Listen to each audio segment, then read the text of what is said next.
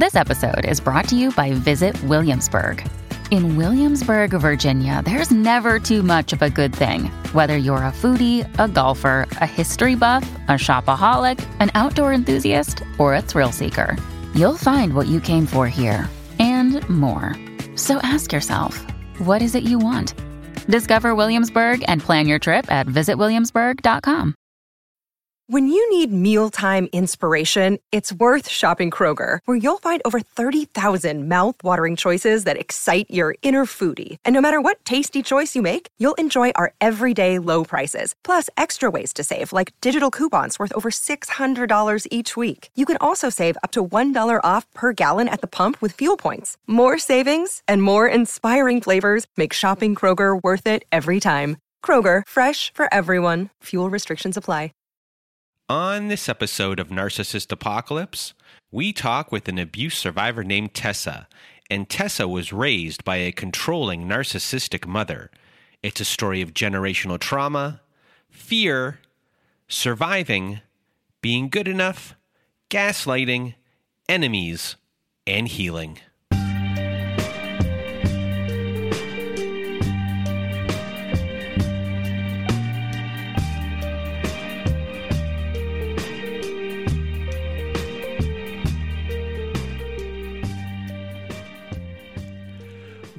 Welcome to Narcissist Apocalypse, everyone. I am Brandon Chadwick, and with me today we have Tessa. How are you? I'm good, thank you. How are you? I am doing well, and if you want to be a guest on our show like Tessa is today, please do go to our website at narcissistapocalypse.com. Top of the page, there is a button that says guest form. When you click on that button, it takes you to our guest form page. Please do read all of the instructions and either fill out our guest form and press the submit button or email us at narcissistapocalypse at gmail.com. And today we are going to hear Tessa's story and a big trigger warning for physical abuse in this story, childhood physical abuse in this story up until I think the age of 18, maybe a little bit older. There will be uh, physical abuse discussed in a, in a few spots. So, big trigger warning there. And you're going to hear a story today of generational trauma. How you might just think it's about one member of the family when it is your your mother who's the main culprit here but then we find out that maybe the rest of her family isn't uh, the greatest either. So, uh, a big uh, thank you to Tessa for, for being our guest. So, without further ado, Tessa, the floor is now yours. I grew up in a single parent household with my mother. Uh, my father and my mother separated when I was about two. Um, from that moment on, it was very much like maternal family only. Um, paternal family don't exist. They're bad. They're awful. Have nothing to do with them. Though I was kind of raised with fear.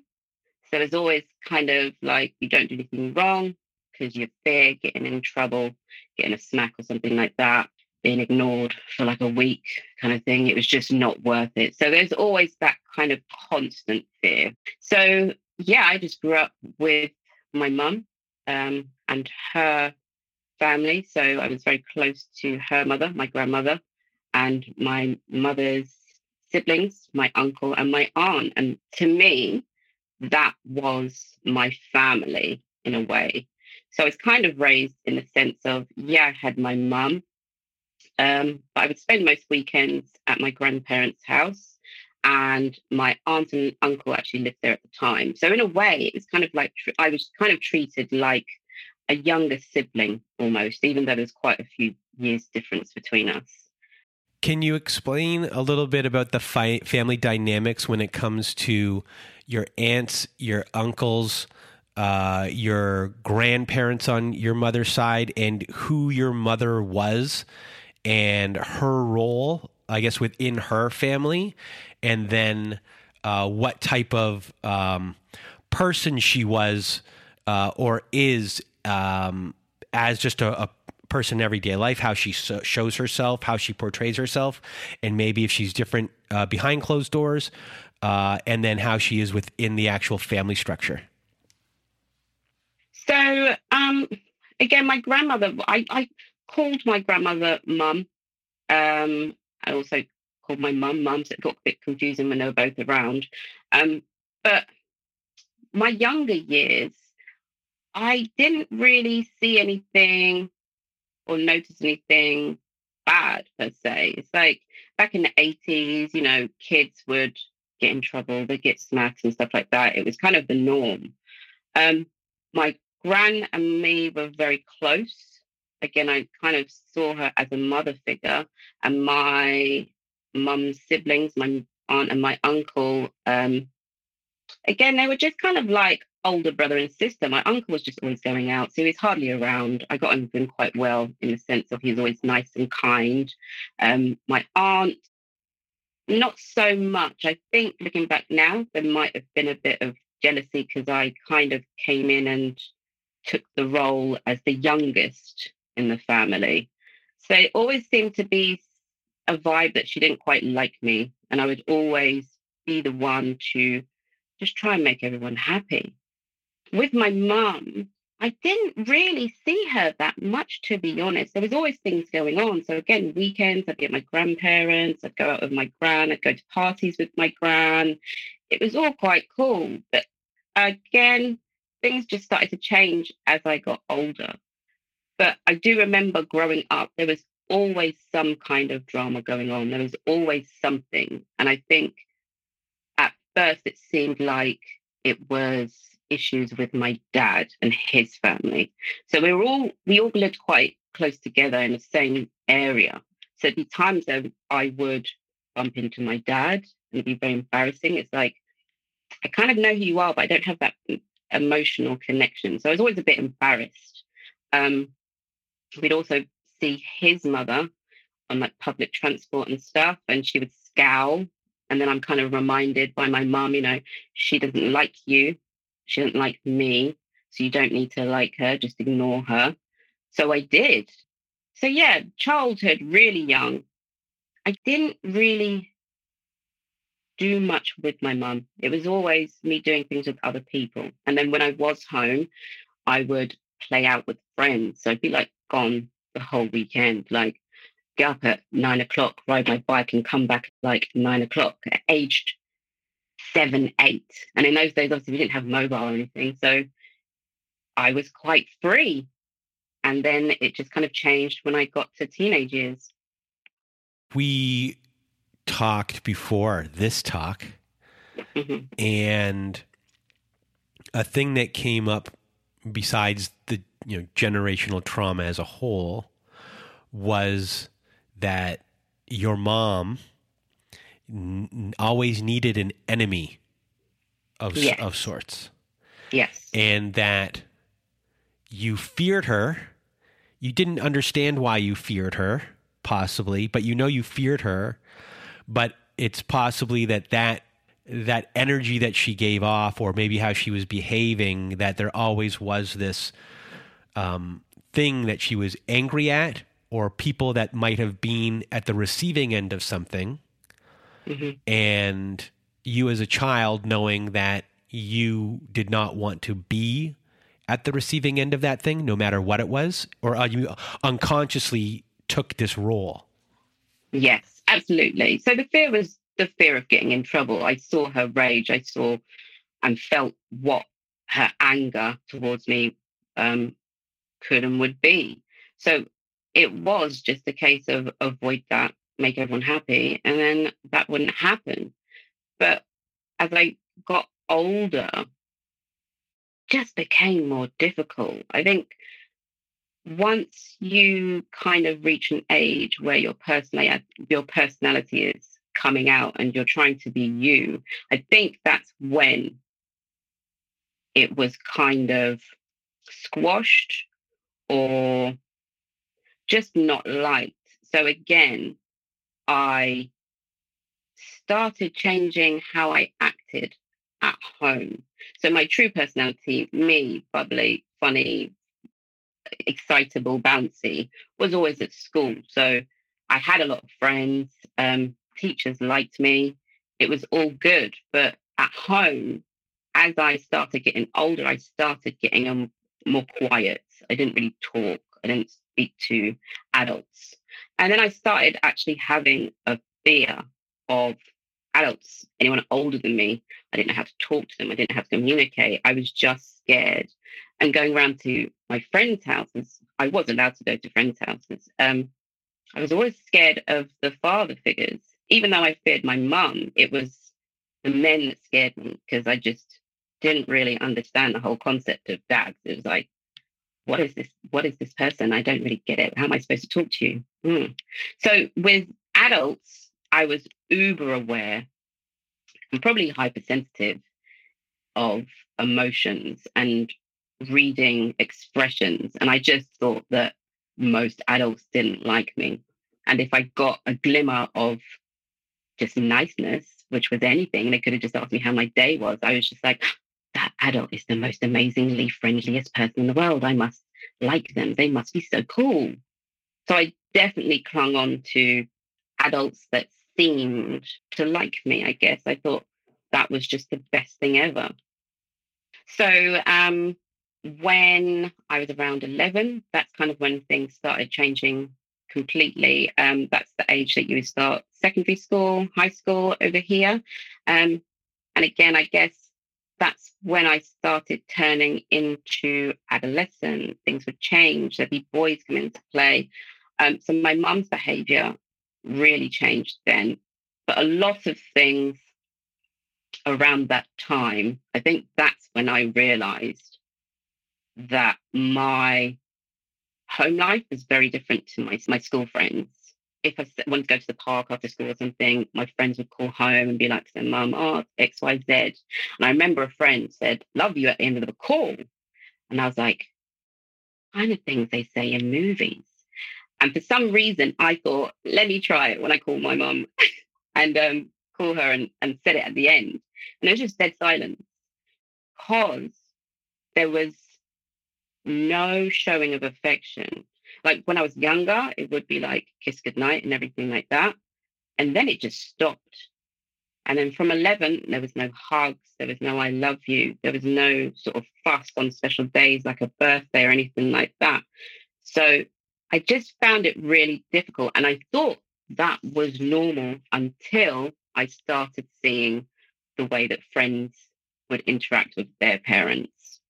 But yeah, the, the strictness just continued. I was just allowed to do less and less and less. And I remember my dad actually tried to get in contact with me. Um, I don't know how he got my address, but I found a letter ripped up in the bin. It was just at the top of the bin, so I saw it.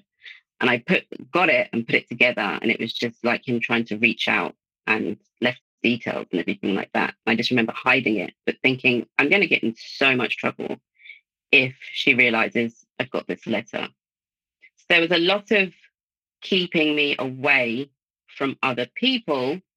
And I guess that's where her anger and her rage was aimed at. So at that time, how um, we were saying before, how there was like different kind of enemies at certain points.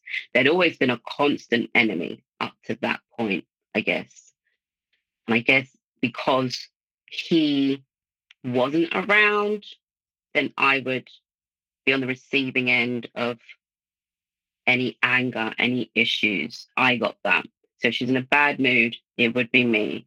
I would spend a lot of time in my bedroom, tiptoe around just in case um, she'd blow up at me.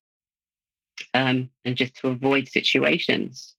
Like a, a, a, saying that she would say to me a lot um, I love you, but I don't like you.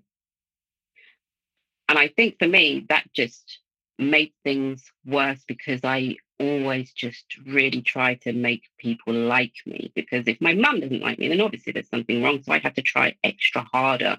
But there was times where she would, I guess, because she wanted a reaction. And like you said, in, in terms of having an enemy, when there was no enemy or nothing going on, she would just make something up to cause drama. So there was times where she would accuse me of doing things to be able to tell me off. And again, I was quite, I was a good child, but she would say stuff like I was stomping upstairs, and I'd be like, I'm actually not.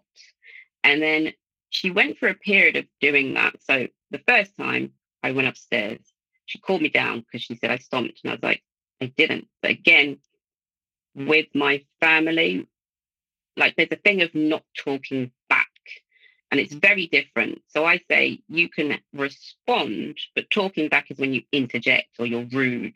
I was just like, well, I didn't because, and that was seen as talking back, so I couldn't. So I guess the first times I just let it go because I was like, maybe I was stomping and didn't realize. So then I started creeping up the stairs to avoid those creaky parts so she wouldn't think I was stomping up the stairs. And then, of course, I'd still get in trouble. And I'm like, is it me? I'm I'm going mad. I don't. I really just louder downstairs.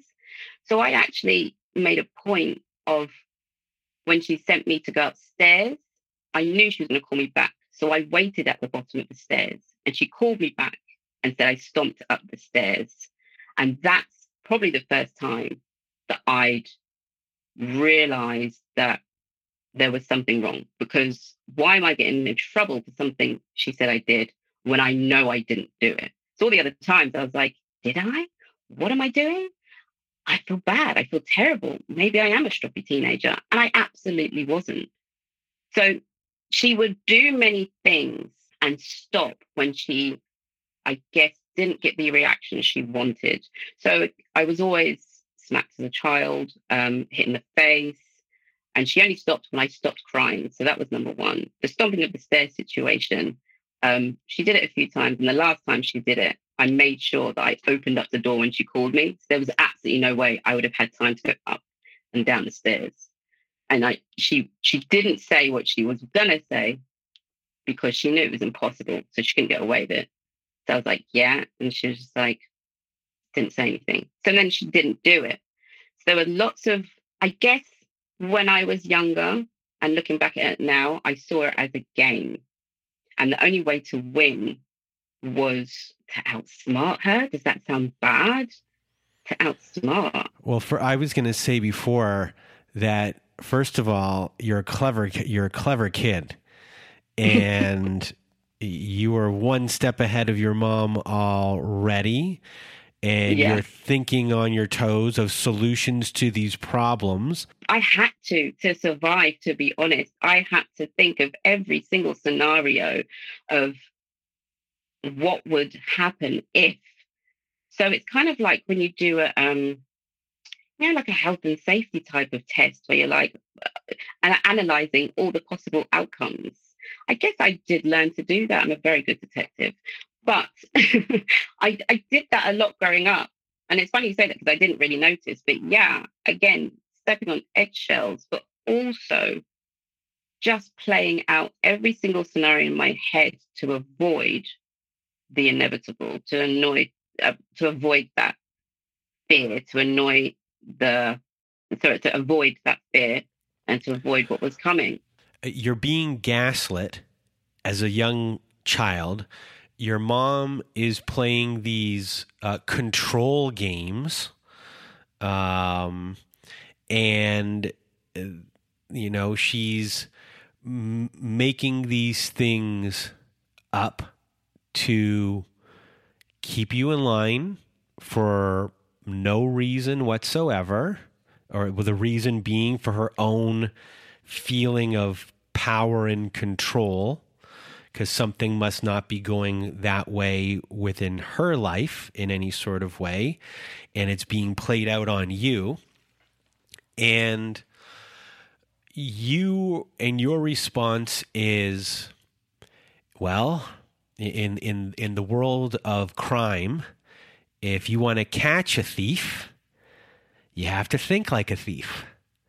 What would, what would they do? What is their process? If I can get into that mind, I can get one step ahead of them and then I can catch them.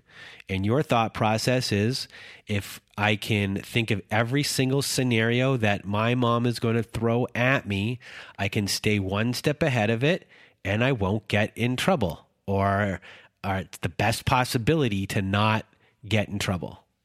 Yeah, yeah, absolutely. Absolutely. And I think, again, that just that just played into the whole the self-confidence thing and being able to have proper conversations with people i just had no social skills in a way i had social skills with people my age but anyone older i just didn't know how to communicate with and then when i was at school um, we'd actually moved to um, a different area at this time, and it was a predominantly um, white area. And unbeknownst to us, it was actually a racist area. And I had a lot of grief walking to school, was called the N word, had things thrown at me. And I remember just telling my mom, and she's like, oh, well, it's just, you know, just get on with it kind of thing. She dealt with that too when she was younger. So it wasn't really a big deal. But for me, going to school and having to deal with teachers that had, I would say, that had racist ideals or whatever, because I know that they treated me differently. Um, when I started getting in trouble for minor things at school, it became very difficult. So, a lot of the patterns of behavior that she exhibited, some of the teachers were exhibiting. So, I would get detention for having my shirt untucked. My shirt's untucked because I'm insecure about my size and trying to hide. Whereas people were throwing sewing machines out of windows and doing far worse and not getting in trouble. And there's me with my shirt untucked and getting detentions. And I, I remember hanging out with um, two other black students and they just made it impossible for us to be friends. So um, we would all get in trouble, say we're in a gang up to no good when we were literally just being normal kids, like hanging out and listening to music in the hallways, and that was it. Um, but I remember their friends' parents came into the school and spoke to the teachers, and it stopped. And my mum didn't.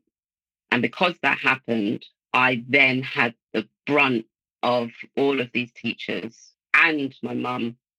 And those were quite dark times for me. I remember just not wanting to be here and just thinking, you know, I don't really understand why I'm disliked by so many adults, why I'm not good enough almost.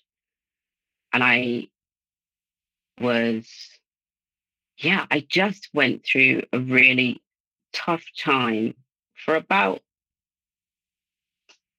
a year and a half with no support and no one to talk to and no kind of backup.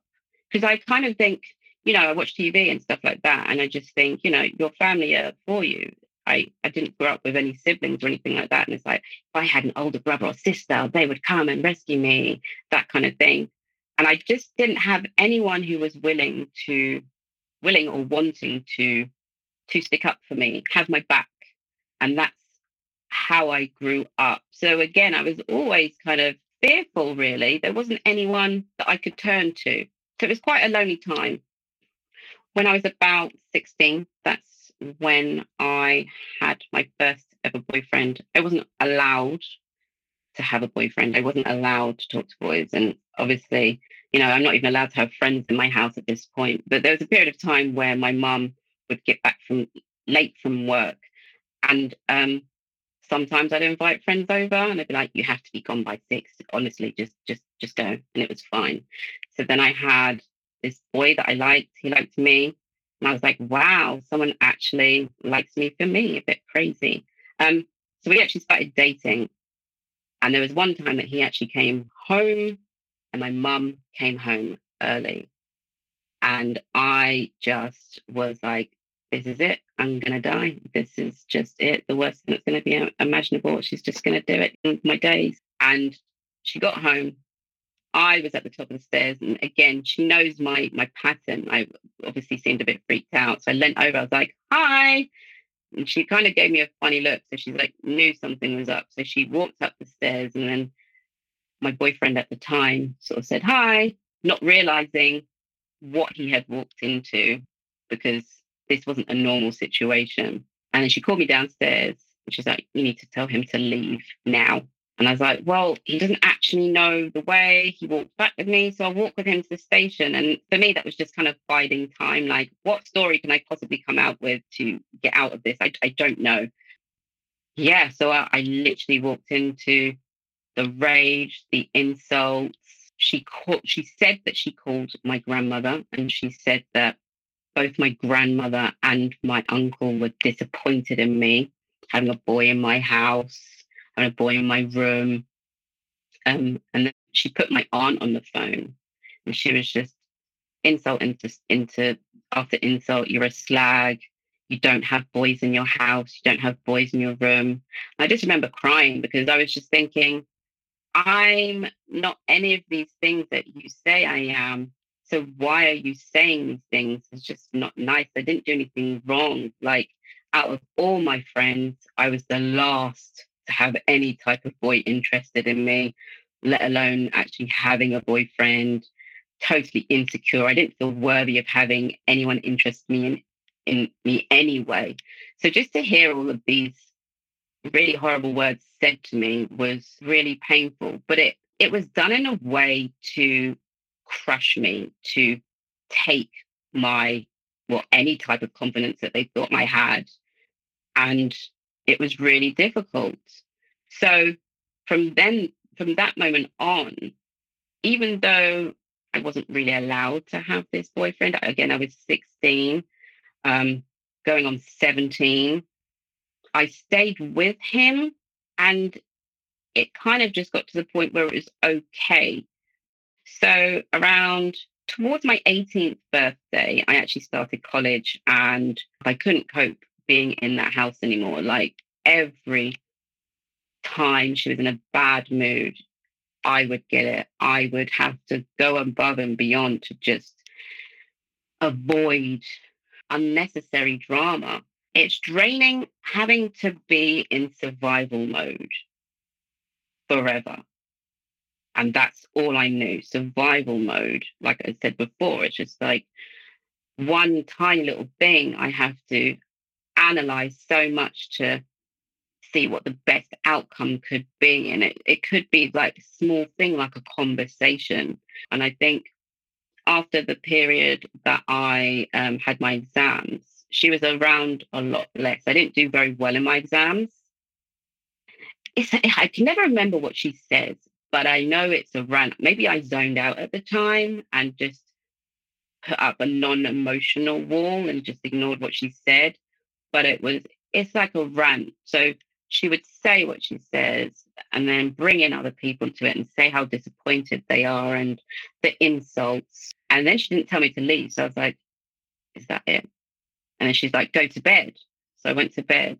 And then like 15 minutes later, she'd come on and turn on the lights and start up again and then tell me to go and do things. So she told me to go and tidy her room, um, fold all her clothes, put them away. And then when I finished, I said, I finished. Was like, right, go to bed. And then she'd come back 15 minutes later and turn on the lights. So it was like a lot of um, I don't know. It's weird. It's like torture methods in a way. You're trying to get to sleep and then someone's coming to wake you up and then just be in control of the situation. So, um, yeah, I moved out eventually. So during that period, just after the GCSE period, um, exam period, it's like another form of punishment. She would just stop talking to me. But as I grew up, I kind of liked it because it meant that I didn't have to do the te- tiptoeing. I didn't have to think about the conversations and what that led to. And the talking would just gradually start up again. So it could be a whole week of just being in silence. And I just have a vivid imagination. So I'd be fine. That was good for me. But it meant that I didn't have an emotional connection with an adult growing up, which obviously isn't great for development, but the times that she was silent, it was cool. But during this period, she started coming home a lot later. She stopped buying food.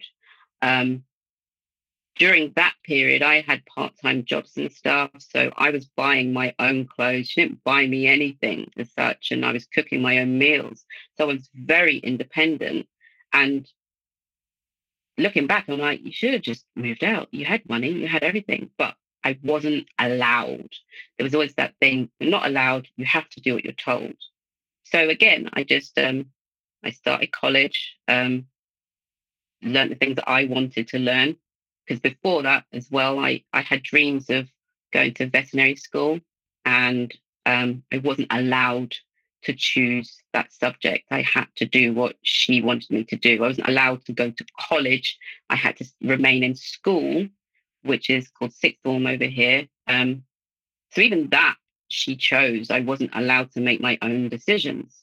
So I went to college and I gradually just started staying at my grandmother's house for longer periods of time. So before it was the weekends, and then it was just like going into Monday, and then I just got away with it. I, I kind of moved out. So when I got to my grand's house, I was asking her, you know, um, is it okay if I go and see this friend at this time?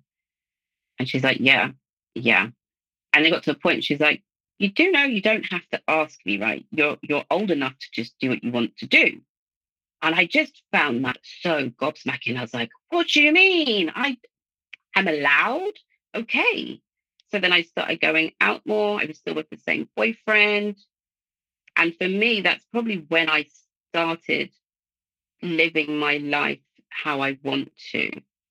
And I I still wanted to see my mum and I would um, call. She moved by this time closer to my grandmother, but I think this is when she thought she could have her own life. So she had a place which had an extra bedroom, and she was like, you know, this is your room, but let me just get sorted first. And I remember going to see her. Sometimes she wouldn't be there.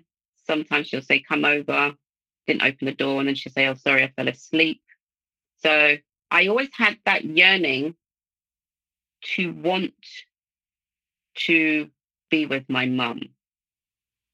And she definitely played into that. So, what does that mean, what you said there for one second, about your mom wanting to have her own life? Is, is that what you mm. said? If I, I did. I did. So, did you feel like this whole time that maybe your mom, and I hope I don't insult you. That's okay. Um, did maybe had you, then resented having you, and in some ways, in a lot of ways, you were your own parent, kind of growing up. She had these controlling behaviors of you, but was really not a parent. I mean, you raised yourself in many ways, and you were self sufficient as this young child. Like when you were telling me about you as an eight year old cooking and, and walking and doing whatever, I'm thinking you're also walking with like a briefcase to your, a little briefcase to your office, you know? Um, and you're just a, a little adult. And so now you say those words just came out of your mouth. Mm-hmm. So do you think that your mom was always just like, I can't wait until she's not my responsibility. But at the same time, she's just has this also controlling manner. It's like this, it's this, it's like, uh, what's the, I don't even know what the best way to put it is. It's just, uh, it, controlling. It, she, she's just controlling, but at the same time, she doesn't want you there at the same time. If that makes sense. Yeah. I don't even know what yeah. you even call that. Yeah, I yeah. So I always felt the resentment, but I she didn't get to have the life that she possibly wanted because she obviously had to do things a certain way, and that's where this whole gratitude thing comes from. Like I sacrificed so much, you're here, you should be grateful.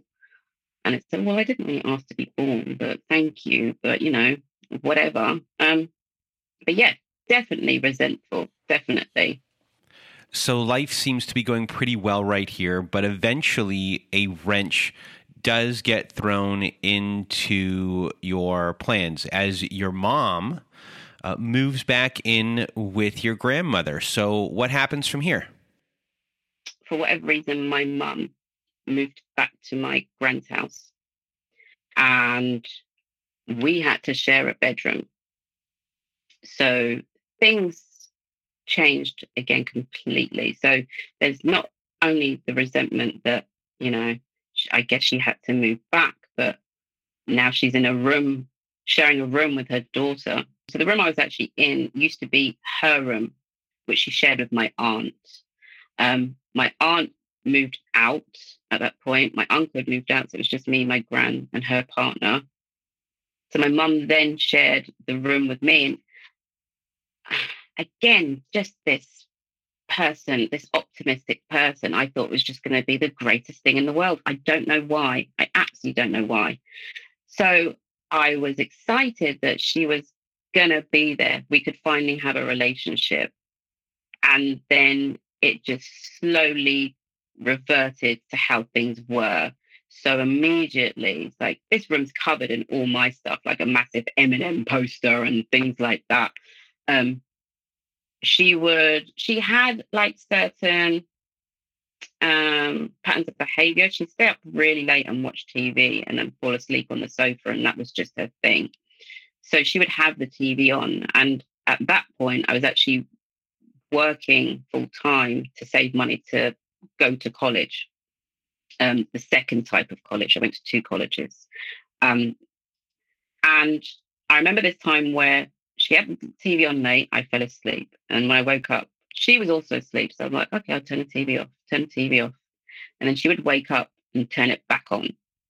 And of course, I would wake up, wait till she was asleep and turn it off. And I think this went back and forth about three times. And then the very last time, she just blew up. She was like, Why are you turning it off? And I'm like, I thought you were asleep. And I got work um, in the morning. So I just wanted to get to sleep. And then she just literally was screaming, shouting, pinned me to the floor. And that was the last time she was physical with me.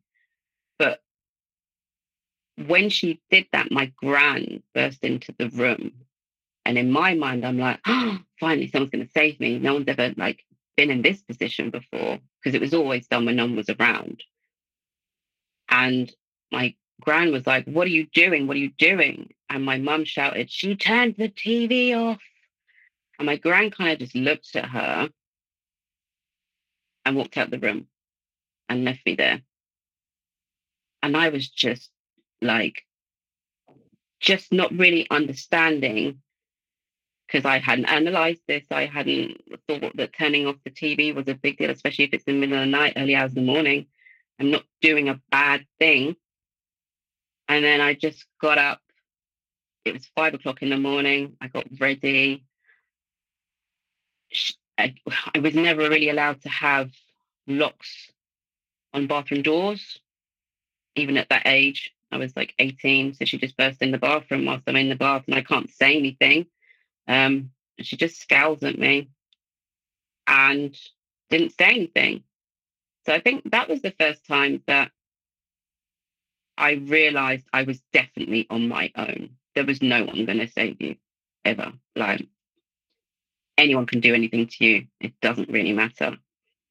And I think that's when um, she moved out shortly after that. And I went to college and everything like that. And she would text now and again. Um, but that was about it. We didn't really have a relationship. So I then went to university.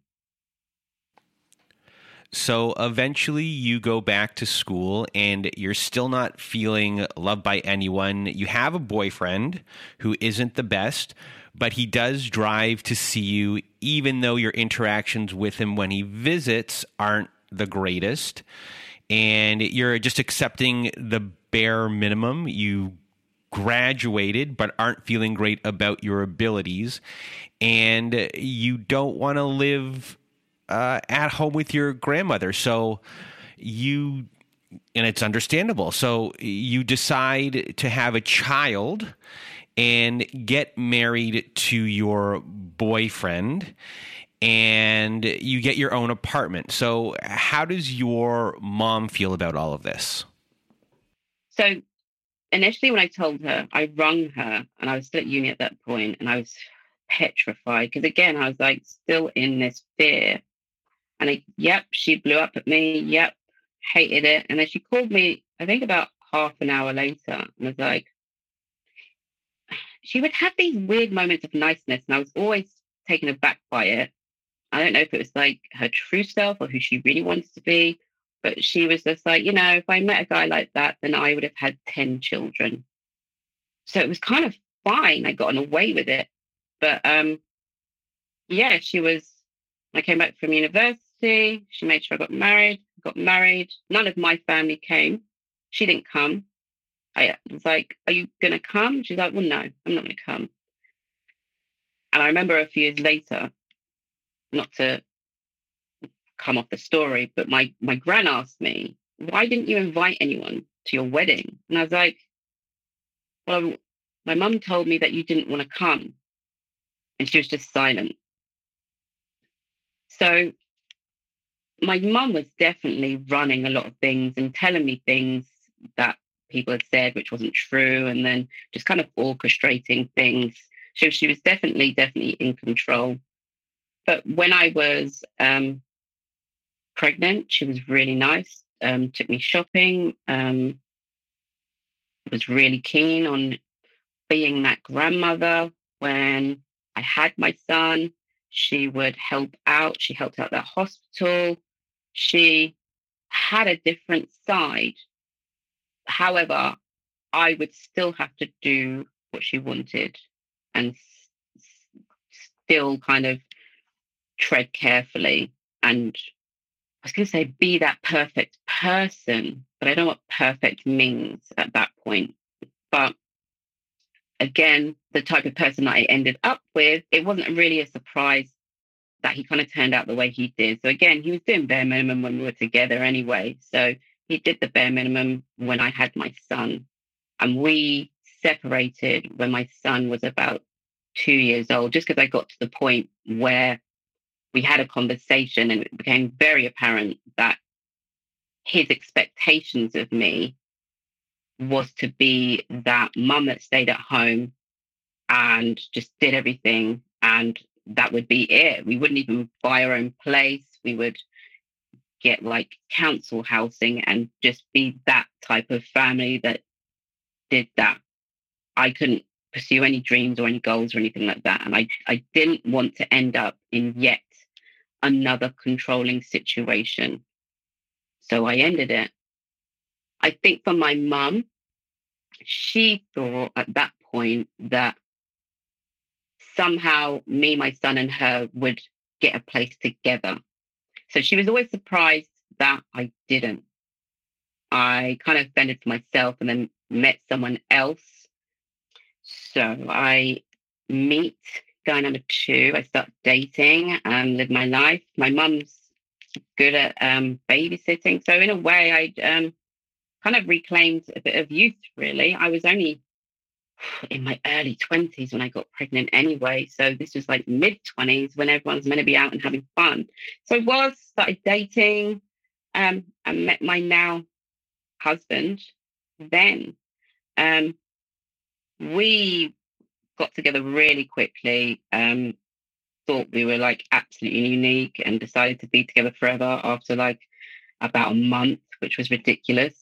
Um, and I fell pregnant really quickly. So again, it got to the point where I had to tell my mum something that I knew I was going to get in trouble for, even at age 24, 25. I was still fearful. So they hadn't met him yet. When I say they, it's like my grandma um, as well but we, we I took him around to my grand's house when everyone was going to be there. It was just my mum and my gran at that point, and I kind of explained how my mum was to my my husband. Um, He didn't really get it, but he was like, okay. But he was a bit fearful because of all the things I'd explained. So we didn't actually tell her then. I copped out. I texted her. And then I just had a plethora of um, emails, long rants, emails, insults. You're this, you're that. You're to have, you're to be this type of person. You're to have a string of kids, um, your uncle's disappointed you, your aunts are disappointed, your grand. So all of that yet again. But that was the first time I decided enough was enough. And if that's really how you feel, then I won't have anything to do with you. So I didn't respond and I blocked her on my phone and that's when she she um, emailed my then ex-husband and gave him information she thought would cause an issue but she actually had the wrong information she hadn't listened to me in the first place um, and he called me and was like what's going on i don't really understand what's going on and obviously he's seen the side of my mum. So I explained. And was like, well, she's emailed me and she he, he forwarded the email that she sent him. And it was like saying stuff about me. And then she dropped the information and said, do what you will with that. So she definitely did it on purpose to cause trouble. But then that was the first time that I saw that she would go to the lengths of using someone else to hurt me and someone that she thought was not on my side as such. So we did split up. We did have our issues, but he wasn't intent on ruining my life or anything like that. So she thought he could get her on side. She could get him on side. So what I did, I emailed her and said, you know, he sent me this email. And she was like, oh, well, he liked too, and blah, blah, blah. And I was like, look, this is not my issue. This is ridiculous. So I emailed both of them. And in a way, I was left to my own devices, and those two then had their squabbling thing going on. He became an enemy out of that because he passed on the information. But yeah, that was the first time that I saw the lengths that she would go to to attempt to, I guess, punish me if she couldn't get through, to try and hurt. And again, another tactic, she would do what she did. I took a step back, but then she came back. And I was like, well, she's coming back. That's fine. She's learned her lesson. Maybe that was a boundary. It's not going to happen again. And then she was absolutely fine with the kids, got involved, was grand, was really nice to my now husband. And it was okay for a while, but the way she treated me was very different to the way that she treated other people. So she was really nice to everyone, to my husband. She would come round, they would get on, they would chat for hours. And she kind of treated me like I was stupid, like I didn't really, I wasn't worth, I wasn't at the level that they were at when having conversations or talking. So it would be very much like I'm not involved in the conversations. If I said something, she would ignore. Um, but she still did things where I would have to serve. So she would ask things of me. She would tell me to do things, and I would just have to do it. And again, I did it to avoid the inevitable, the inevitable rage. And that's when she started falling out with her siblings. And I would have to be that person to listen to her complain about people, really. I think she had so many disagreements when it came to work colleagues. She would be telling me, oh, this person at work did this, and I told them this. And then anyone and any kind of emotional thing that she had to release, I would have to be the one on the end of the phone call. And it was so draining. It'd be like an hour call, just, uh huh, okay. And sometimes I would be like, well, maybe if you said something this way, and then she'd blow up because she knows that she's right in that situation. Around that time, I started getting really bad stomach issues, and um, like I literally can't get out of bed. And we went to the doctors, and again, I was scared of adults, never really want to bother people. So when I was there, I was like, yeah, I've got really bad, bad pec pain. And I remember she tried to move me, and I was just in so much pain. I was shaking. And she's like, why didn't you say? and again, I just never wanted to be bothersome. But um, they ran tests, they couldn't find anything, and they said, it's stress. It's actually just stress. I didn't really understand it, but they were like, what we're going to do is put you on some medication and maybe give you a therapist. So I started seeing my first therapist. She would ask me a lot of things that was going on. And it was nice because I got to have a conversation with an adult who allowed me to speak. But I didn't actually think that there was anything wrong. So when she started asking me about um, things that happened when I was a child and how I was, and I explained, and she was so confused. She was like, You do know that's abuse, right? I'm like, Don't be silly. That's not abuse. It's just everyone's different. So that's just how we are. And I just dismissed it. So the the, the therapy I got was okay, but it it didn't really it didn't really work because with therapy, I think you need to be willing to work on the issues that you have. And at that point, I didn't think I had issues. The years went on, and I just had all of these issues. Um, issues with my ex partner became really difficult. He became difficult when I essentially met someone new, and our son wanted to call him dad.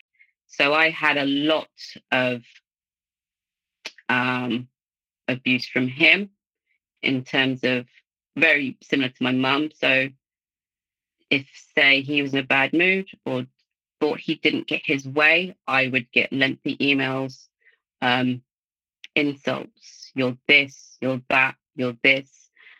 So I then had my third child and moved out of London, quite far away. Um, not too far, it's like an hour and a half, kind of.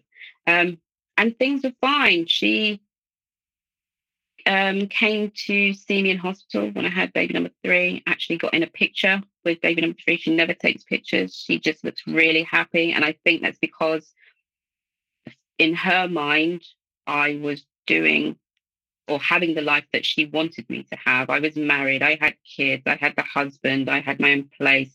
It was acceptable. However, her treatment of me was just exactly the same. I had to do what she wanted me to do. But it got to the point where things really took a turn for the worst. Um, my relationship with my ex husband just really got worse, um, affected our son as well. He would start acting out. But because there was never an adult that would kind of pull myself on his behavior, and he saw the way that people would treat me, he could do and say what he wanted. So if he did something in front of my mum, my mum would be like, laugh it off and be like, oh, you two, like we were siblings in a way. And it's like, well, I definitely wouldn't have been able to say that to you now, let alone then. So that's weird, but okay. And then I was being undermined by my ex husband. So I then had a really difficult time with my son because of the influence and how other people treated me. So we got to a point where just before lockdown, my son went to live with his dad. And that's when I became absolute public enemy number one. The, the, the story I chucked my son out. He now lives with his dad um, there was a situation basically when he essentially left home and his dad just cut off all communication with me. I couldn't get in touch. My son didn't want to talk to me, and no one would help. Authorities didn't help because my ex partner had already smeared me to teachers, etc. So they had a perception of me. Um, some of the things were backed up by my son, but again, that was his dad's influence. um, and behavioral issues. My mum knew about everything, but didn't really get involved. She didn't want to be on the bad side of my son. Well, here we have a parental alienation situation going on. There's nothing you can do about your son. You know, once your ex husband has his claws in him and everything that he said, the damage is done. Mm-hmm. And hopefully, over time, your son will be able to see things and come back. But we're going to get a little bit into that more. But with your mom here, you know, with your mom, everyone's always an enemy. And it doesn't matter mm-hmm. who that person is. And it's like she'll sit on the fence. Yeah. And, um, you know, so she's not taking a side here with your son. She took a side earlier when it came to um, disliking your ex husband. Mm-hmm. But in this case, she's taking a fence sitting side until you never know how many years down the road where your son will feel the wrath of being an enemy for some reason. But in this case, she's taking this fencing position um, because for her, in the art of war, this is the best tactical position for her life or how she lives her life of uh, my enemy the enemy of my enemy is my friend mm-hmm. and that's how she that's how she goes about her life. And you're about to really find out here that that's how all of your family members go about their life. Yeah absolutely. So i'm public enemy number one because I essentially allowed my son to leave because it was just he wanted to be there, but there was always a case of he wanted to live with his dad, but his dad would do things like, "Oh, you can live with me one day," and kind of be like, "Now's not the right time." So my son did things to force that situation. But in my mind, I knew the moment my son would go, my ex-husband would make it very difficult, and he did. He, succeed, he succeeded. But I think my t- thing at the time was, although I always felt that I didn't have backup from my family, that was solidified through them knowing the issues I had with my son, and no one kind of did anything or said anything. Not like I wanted my aunt to get on the phone and blast him like she did to me, but it was like just nothing. And then when he left, and I didn't know where he was. He wasn't in school. Um, I was telling my family this, and it's just like absolutely nothing. Didn't do anything. But I wasn't talking to my mum at that time. And that's because I continued to have a relationship with her brother, my uncle, and his wife. So they had their falling out, and I said I wasn't getting involved. So at that point, I was I was doing what I wanted to do safely because I could just text her, like, I'm going to be seeing them. It's fine. I can't really do anything to me. I'm a grown up, I'm adult now. Um, but she blew up at me when she said that she realized how much I was seeing them. Um, I was seeing them regularly, like, I don't know, not like every weekend, but we became friends and my um, husband really got on with my uncle. But she basically texted me saying I was disloyal. Um, she can't believe I'm still talking to them. Insult after insult. And it when you I don't know if you've got an iPhone, but when you send a text message, I didn't realize that there's actually a limit. So it would be a, a break the limit and then she'd continue. So then I blocked. And then she realized I'm blocked. So it's the emails. Um, again, just full of rants and just nonsense and insults. And I spoke to my uncle about it. And he's like, yeah, well, that's what I'm I'm getting as well. And I'm like, okay, well, I'm not really going to tolerate it, but okay. So she remained blocked. And then I can only assume that she was relaying things to my gran that wasn't true. So my my gran was always quiet. We didn't really spoke, but not, it was like surface level. And again, me being me thought that was a good relationship. Um, but she would sometimes ask questions, but many months after the fact. So it was always realizing that someone had said something and she acted on what that person said for many, many, many months. And I would be like, she's acting weird, but she's not going to say what it is. So I think it was then she must have said, like, why didn't you invite me to your first wedding? And it's like, well, told my mum that you said you didn't want to go. It was like, right. But she would then come out with things. It became very apparent that my mum was telling her one story and it wasn't the truth. So the consensus was that I'd chucked my son out. So she was treating me like I chucked my son out of my house when I'd been desperately trying to get support, get people to help find my son, etc., etc. So after this, you go no contact, not just with your mom and your grandmother, but your whole family. So, how are you feeling uh, about this? How are you healing? Uh, what are the issues that have been brought up? And I guess just what is your emotional state after uh, going through all of this? And at the end here, you know, you lose your son a little bit and, and you lose your family. So I guess, is there a grief process? How are you actually doing and, and where did you go from here? So at first it was pretty scary because as we discussed, my family was what I thought was everything. In my mind, we were very close. Um, but not authentic. So at first it was a bit scary because I was like, right, I'm just going to have no family then. It's just going to be me. But in a way, it was a relief. It was a relief not having to do things I didn't want to do. It was a relief not having to go above and beyond for people that just obviously didn't really deep down inside like me. Um, I'd done a lot of research in terms of toxic family dynamics because I didn't really know what the term narcissistic meant or what that personality type meant. I always thought it was like a, I guess, like a mental health condition that you would get diagnosed with.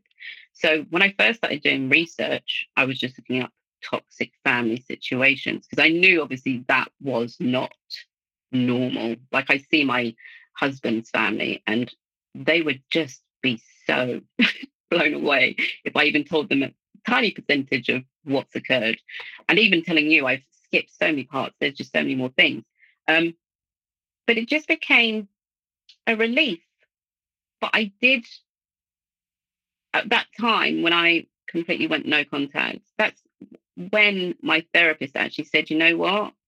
I call it my graduation day. She was like, You're at a good place. We don't need to do this anymore. And I was like, I feel it. I feel it. I feel it. Feel it. Because I just got to the place of being able to be 100% me all of the time and having that self confidence and having that worth because I was able to filter out the noise or ignore the tiny whispers of not even tiny whispers, the massive whispers of doubt which were implanted over time because I realized that it wasn't actually me because all of these things had happened and the falling out with someone and then them telling someone else something that completely didn't happen and just completely made something up just so they could get that person on side. So to see what I thought as a close family lie about me, also use my son, they started inviting him over and saying all these things um, about me, all these lies to him. And I, he would text me back saying, you know, when I tried to attempt to reach out to him, don't talk to me. Um, these are my family, done this to my family. So they were basically reinforcing all of the rubbish that his dad was telling him as well. And they simply did it to hurt. So it was difficult to stay, take a step back but it was definitely worth it in the end. And I was fearful at first because you do get that pangs of like loneliness, like I've got no one to talk to. And you, I see my husband with his family, he can go to his dad and have conversations. And it's like, well, it's just really weird. Like Mother's Day, I was used to it on Father's Day, made a joke about it. I used to give my mum a Father's Day card. So Mother's Day and birthdays, I don't have any of that. So I do have that, or I used to have that kind of, I guess, FOMO, thinking maybe it was just me, maybe. And then something would happen. One of them would come out of the woodwork and send me a long run and call me whatever, whatever, whatever out of nowhere. And I would be quickly reminded that you absolutely don't need to be in that situation. So I have done a lot of work and I definitely can look back at you know, when I first started placing boundaries, I obviously went in a bit too heavy handed. It was like, no. And if you don't respect me, then that's it. And now I'm like, you know, you could have just had a conversation and there's ways to deal with like narcissistic rage. You don't have to feed into it. And I think for a long time that was my problem. I'm still working on it now. If someone tries to insult me, I'm like, well, I'm gonna tell you how it is. And really, so unnecessary because they're intent on just hurting you and saying what they want to say, and they're not going to listen anyway. Well, y- you're not used to knowing how to be angry. No. so when people who don't know how to be angry or try to be angry for like their first times, it's not going to come out like you want it to because you don't know what the line is. You know you're finally allowed to be and you're trying to be. That word allowed. it comes out in a weird way. And what's interesting when listen to me, listen to your whole story is that you're in survival mode the whole way in your childhood and you know you are and you're conforming to how um, you know you need to survive because you're afraid of a specific outcome. And the specific outcome eventually happens to you, but you are older. So, you know, when you do eventually start to stand up for yourself, the outcome you were always afraid of when you were a child eventually does happen. You know, you become public enemy number one not just your mom begins to hate you, other people begin in your family begin to not like you. You've stood up for yourself. You no longer talk to them. You were ostracized from them. You're now at an age where you're able to handle it emotionally, even though it hurts. But imagine you were little and you did what you did and you stood up for yourself. Your life would have been probably a pure terror all like there would have been a constant. Yes, you are, you already got physically abused. You know, you already uh, got verbally abused, but it could have gone to another level if you weren't in that survival mode of how you were acting as a child. And your biggest fear was to not be, you know, the rage and to not be part of this family, which you thought was close. Mm. Um, and at the end, you know, you realize that even though a family who still talks to each other and is still, you know, on the phone with each other every day or communicating or getting together at all the holidays, it, it, for some people that might look like it's close, but in a toxic family, it's just this interwoven, um, enmeshed, um, life. I don't even know uh, the full extent of it, but it's not a healthy way to live, you know, because you were living in fear your whole entire life. And now you are living outside of fear and you're free of it while they're still living in this constant state of chaos. Um, and, you know, when you're a kid, and as I said before, like, you survive the best way you knew how with uh, with as little chaos as possible going on um, to get there. And then you found out really what would happen if you did stand up for yourself. And everything you feared is true you know? Yeah. And you should, you know, you were this little little person that took care of themselves and you at the age you know you took care of yourself like in every way. Like you weren't just making your food and getting yourself to places. You were emotionally cocooning yourself and taking care of yourself in every way to stay as safe as possible. And you did it and you really did it. And it was sad that you had to do it in that manner. And it was sa- it's sad that you have to go through life without really feeling a genuine love from your parent um, at all. But you you did the best you could with the tools you did at a very young age with zero guidance. Zero and you're sitting here and you're talking to me and you have a husband that loves you. You have three kids. One of them has been alienated which is unfortunate but that's you know the ex-husband. But you ha- you know you have a family and you have i'm talking to you and you're in this amazing little studio um, and you have a huge smile and you really have a great smile. Um, and you should just be proud of yourself for being here and here being here uh, you know, going through all of your healing process, um, and really being really aware of all the things that happened, and you still love them. Yeah, that's the crazy thing. That's it's. I wish it'd be a lot easier if I could hate them, but I know a lot of them are just acting on what they think has occurred or what they think of me. But it's just unfortunate that they aren't able to communicate that. And I've said that. I'm like, I'm still getting random text messages sometimes from a different phone. And sometimes I feel like poking the bear or whatever. I'm like, mm, don't bother them this time.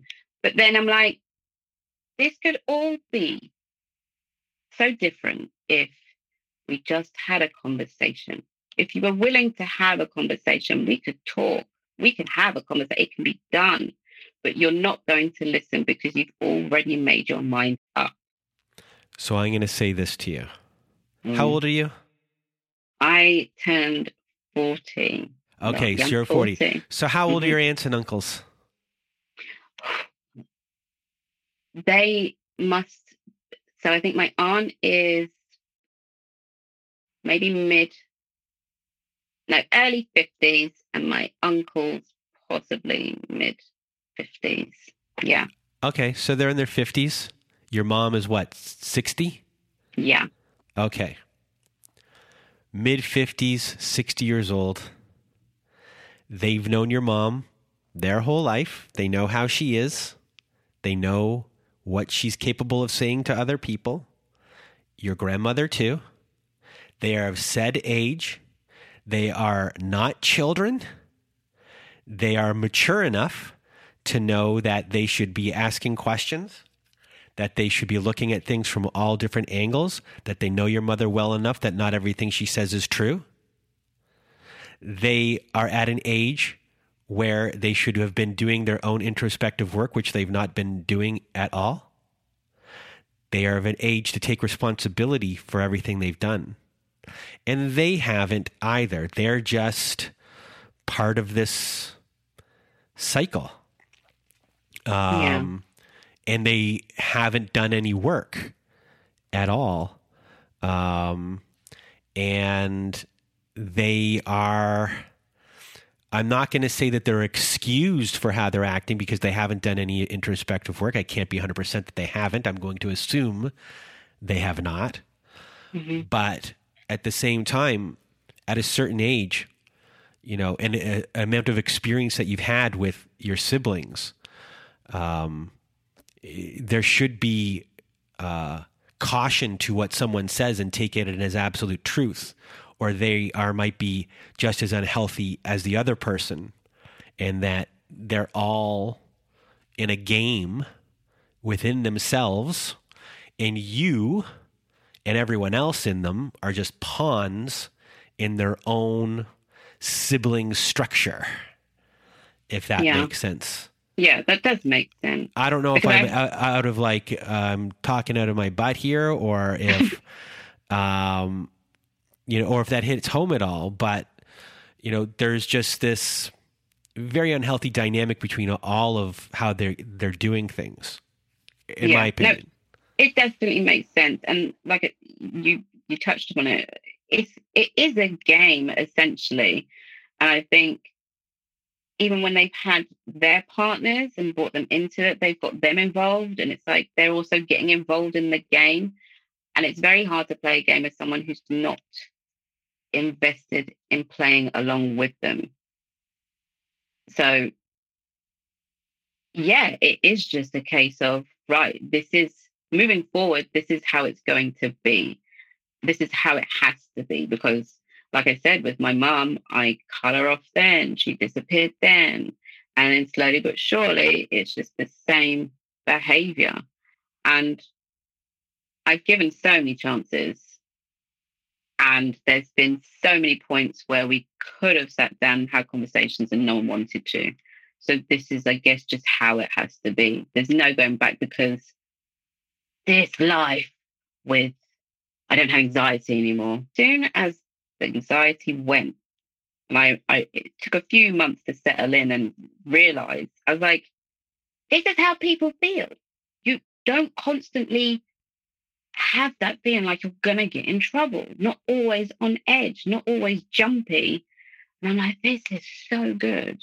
And then when there was my mum that was cut off and nothing, this was like, I can get up and not have to worry that my phone's going off and have to be at the end of a phone call and have to do many things for her. But then the other wave of not having to deal with the rest of the family was such a breath of fresh air because it really did allow me just to be me. And it's, like I said, I turned 40. It was kind of, I'd always said to myself, I'm going to have my shit together when I'm 40. It's going to be, mm. that is the point. So when 40 came, it was like, this is my life for living and my life only. And it's been fantastic. It's been absolutely amazing. So I know there's absolutely no going back. There can't be.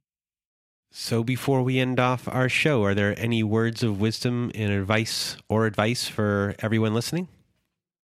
The advice. I always kind of knew the red flags. I always knew that you know, these relationships are not for you, but I always gave excuses. So I guess my advice is if you know it's not good, you don't have to tolerate it.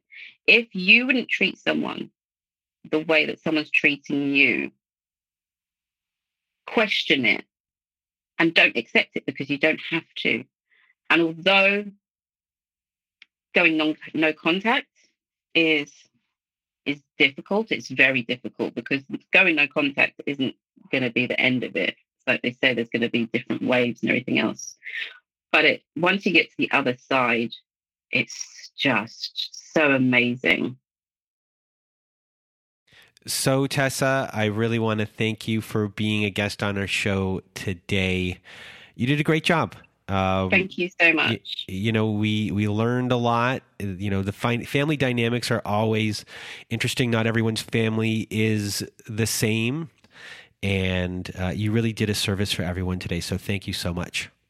Thank you for having me, and I hope I have helped. That was the reason I wanted to come on to share my story, and you know, people aren't alone. Well, Tessa, thank you once again for being a guest on our show. And if you want to be a guest like Tessa was today, please do go to our website at narcissistapocalypse.com. Top of the page, there's a button that says guest form. When you click on that button, it takes you to our guest form page. Please do read all of the instructions on our guest form page and send us an email at narcissistapocalypse at gmail.com or uh, fill out our guest form and press the submit button. We're always looking for stories, so please do send in your stories.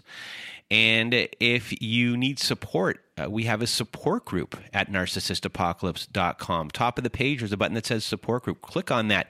It takes you to our very own safe social network. Inside, you'll see that we have Zoom meetings every Wednesday night, Thursday afternoon, and Saturday night. We have forum boards for you to post on for your fellow survivors to give you support and validation.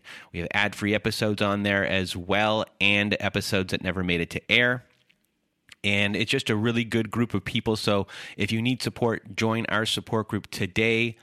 And if you need even more support, please do visit our friends at domesticshelters.org. There you can find articles and resources that help you make sense of what you are dealing with. It's a really amazing organization. On there, they have the websites, the phone numbers, the email addresses for every shelter, every domestic violence agency, no matter how big or small your town or city is.